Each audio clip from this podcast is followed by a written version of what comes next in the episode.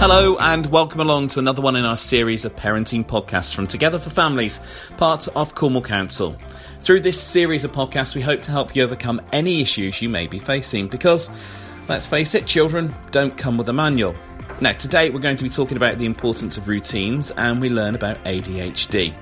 And please, please, please remember if you need any advice or help on anything we've discussed on here, please contact us via social media. Just look out for Together for Families.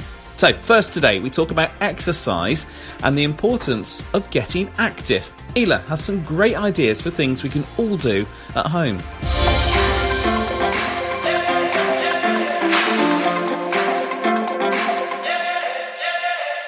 Did you know that lots of sitting down can be linked with health risks and can also result in a lower self esteem and for children, lower achievement in school? So, how do we encourage our kids to move more and sit less?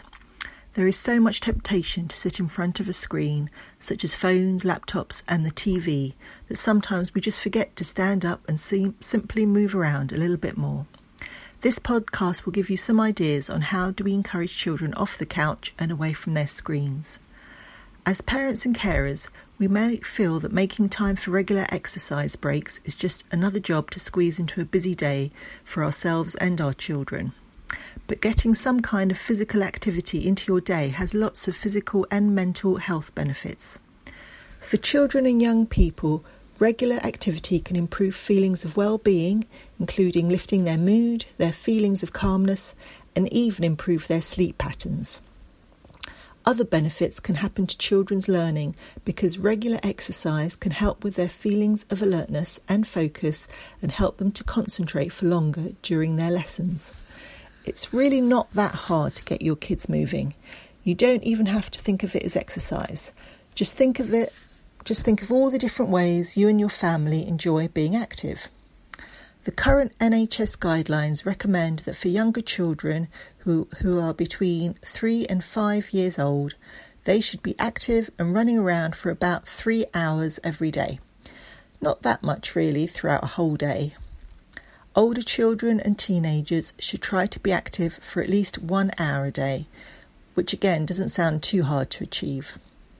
The most important thing to remember is that being active can be anything that you and your children enjoy.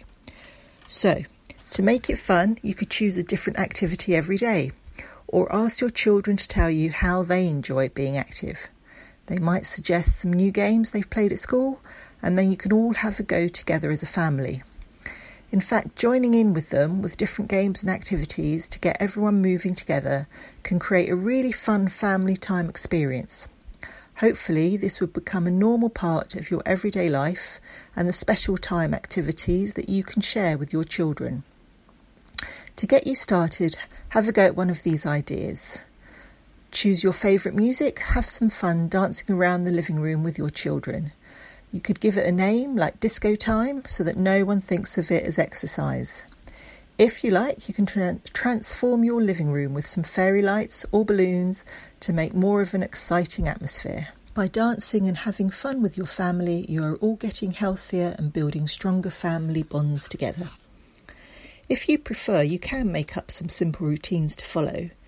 You could try 10 star jumps followed by running on the spot for a count of 10 and then 10 hops on each leg. Younger children can also have fun with counting, and if you encourage, encourage them to take the lead, they may start to feel a growing sense of achievement and responsibility. If you can go out of the house to get your exercise, then this is even better. Studies have shown that whenever we spend some time outside, we are naturally more active than when we stay inside. Outside, there are so many simple ways to encourage your children to run around. Children love to kick a ball, so encourage them by setting up some goalposts in the garden. Other easy ideas are blowing and catching bubbles, a game of chase or tag, bouncing balls to each other, or rolling hoops. All encourage children to move around while having fun and improving their coordination and strength. Don't forget to use any sports equipment you may have at home, like a skipping rope, hula hoop, bats, or bean bags. As well as going for a walk, encourage your children to go on a bike or a scooter. All of these are great fun ways to get more active. Another important result of exercise is that it helps our young people to get stronger. Anything that offers some resistance or is heavy to carry will build their strength. You don't need any special equipment for this. Children can use the weight of their own bodies as a way to get stronger. You can make up your own simple workout and include some push ups, squats, or sit ups. By counting the repetitions and building on more challenges, children can often see for themselves how they, they are getting stronger and fitter, and this helps keep them motivated. Another great benefit of exercise is the release of the feel good hormones. They can make us feel more relaxed and less stress, and also help us to let go of any angry feelings and actually make us feel more energized and ready to face the day. So remember, any type of activity will increase the heart rate for physical health and may also have lots of mental health benefits too. The three top tips from this podcast to take away are number one, make it fun. Number two, just keep moving. And number three, let your children choose any activities they enjoy. Thanks, Ela. And if you need any advice or any help on anything we've discussed on here today, please contact us via social media. So look for Together for Families, or you can go to the website supportingcornwall.org.uk. Now, it's time to talk ADHD and how you can support your child. Rachel has all the details.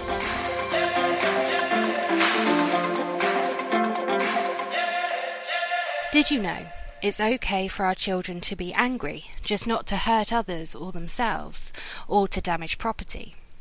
It is okay to talk about our anger. Did you know? ADHD affects both boys and girls, although it is less recognized and diagnosed in girls. Did you know? Children don't grow out of ADHD, they grow into it, as they develop their strengths and use them to become successful learners and achieve. ADHD is characterized by three main areas of challenge. Hyperactivity, being always on the go and struggling to sit still, difficulty with attention, struggling to concentrate, being easily distracted and finding it hard to organize themselves, and impulsivity, difficulty in controlling immediate reactions or the inability to think before acting. Sometimes this means that they display behaviours that challenge because they struggle to make a link between their behaviour and the consequences. In order to help them make these links, parents or carers can help them through constant reinforcement. This is called overlearning. Overlearning means that by being consistent and giving your attention, praise, and rewards to behaviour you want to see more of, you will see more of these behaviours, and you can reduce behaviours you want to see less of. Today we're going to talk about positive reinforcement strategies and top tips that you can use to help your child's behaviour, especially related to the three areas of challenge that characterise ADHD. Firstly, research shows us that behaviour that gets noticed gets repeated.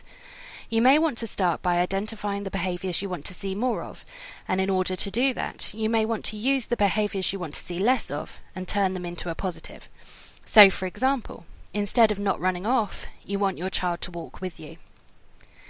Our first top tip is to praise your child as much as you can, and to be consistent and specific with your praise, noticing when they are doing the behaviours you want to see more of. Praise develops positive self esteem, raises confidence, and supports the behaviours you want to see more of. Praise allows us to thrive.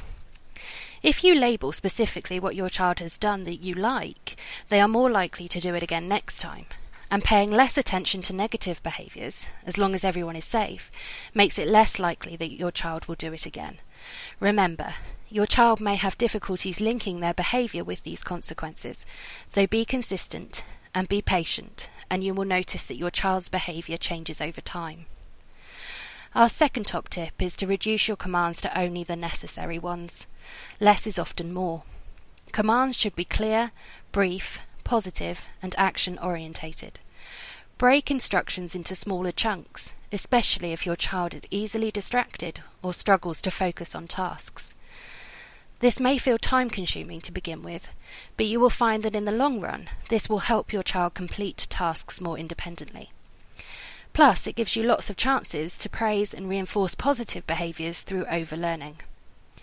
You may even want to try introducing visual prompts or timetables that help your child to remember what they need to do. For example, a simple morning routine in pictures could help your child get ready for school more independently and could reduce behaviours that challenge if your child gets frustrated with the tasks that they struggle to organise or focus on due to their traits of ADHD. A distractible child needs warnings and reminders too to help them achieve. Did you know you don't need eye contact to know someone is listening, but it is important to check in with your child to see what they have understood? We often ask children, What did I just say? And children can repeat it back, but without really having processed it, due to their difficulties with focusing. Another top tip would be to ask instead, What do you need to do? That way, you know that they have understood the instruction and they stand a better chance of achieving it. Don't forget to praise them when they do achieve what you have asked them to do. To help your child achieve and give you more opportunities to praise them, Another top tip would be to give them limited choices. For example, saying, What do you want for breakfast? may be hard for a child to answer if they are easily distracted and struggle to concentrate. Instead, asking, Would you like cornflakes or toast? means you are more likely to get an answer, and it is more likely that they will achieve the task of having breakfast. Or another time you might try, Would you like to play with Lego or your cars? which might help them to choose and focus on an activity. Giving children choices also means your child feels that they have an element of control which can reduce frustration. To further reduce frustration, tell your child what they can do instead of telling them what they can't do. When you say, don't run, all your child may hear is, run. So instead, you might want to try saying, walk. Or instead of saying, don't climb on the sofa, you could try saying, play on the floor. These are simple tips that can help your child understand what they need to do, giving them the opportunity to succeed, especially if they have difficulties with concentration and managing their frustration. Thanks to Rachel for that. Now, after lockdown, it's been difficult for everyone to get back into a routine. I know my family have found the alarm clock especially hard to get ready for school, but a routine can be useful too. Nikki has more details. Routines give your child confidence and independence. They also establish expectations and create a calmer household. So, whether it's going to bed or getting up in the morning, predictable routines help children feel secure and learn behaviours more quickly. The question now is why are routines and consistency important? We all need some type of routine to establish a schedule for getting things done and to create a sense of security. Quite often, a child will be fearful of the unknown. It could be a big change in their life, such as moving schools or home, or it could be smaller things like having vegetables on their plate. Change is a natural occurrence and it's an opportunity to learn new skills. However, it can be extremely stressful for the child. Routines can bring security, comfort, and consistency to a child's life.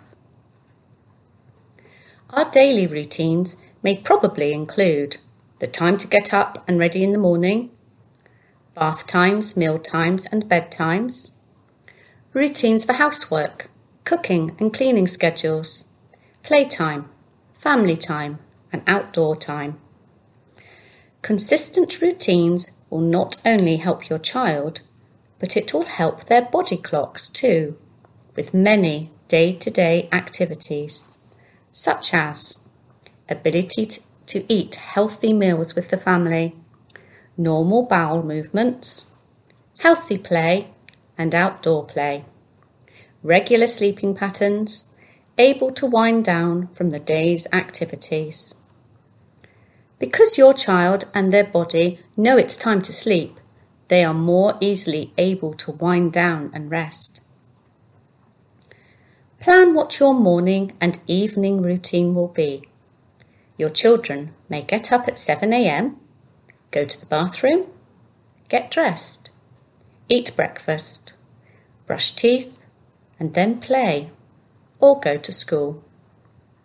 When parents teach their children to bathe and brush their teeth as part of a morning or nighttime routines, they model good personal hygiene and health habits. Also, building in chore time during the week, having children clear the table after dinner or tidy up their toys, establish responsibility and work ethic. Without set boundaries, there are no guidelines, and living without guidelines creates insecurity. Parents are a child's main source of security. Children push the limits because they need to know limits are there and to know that someone is in charge, keeping them safe. Top tips for routines. Decide on routines and boundaries together so that the times and places are the same whoever is caring for the child at that time. Be as consistent as possible, within reason. We are aware that at weekends routines can vary, but even so, at weekends you may still want to keep a basic routine in place as children will benefit from the structure. Uncertainty around what the weekend may bring may have an impact on the child's behaviour you can be flexible on occasions, but it should be made clear that this is a special privilege. Be sure that the routine is fair and age developmentally appropriate. Use visual aids if necessary, like pictures and sand timers to support your child with understanding their routine. This is particularly helpful for younger children who are not yet able to tell the time. Now, thank you for taking the time to listen to our latest podcast. And don't forget uh, to hit that subscribe button.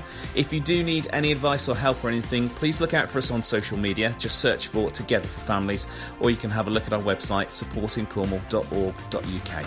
I hope you found some useful stuff on here today. Don't forget, there's other podcasts you can have a listen to. Just search your podcast provider, Spotify, iTunes, wherever you're listening to us right now. Have a search for Together for Families and see some of the other topics we've been talking about. Thank you for listening. Take care.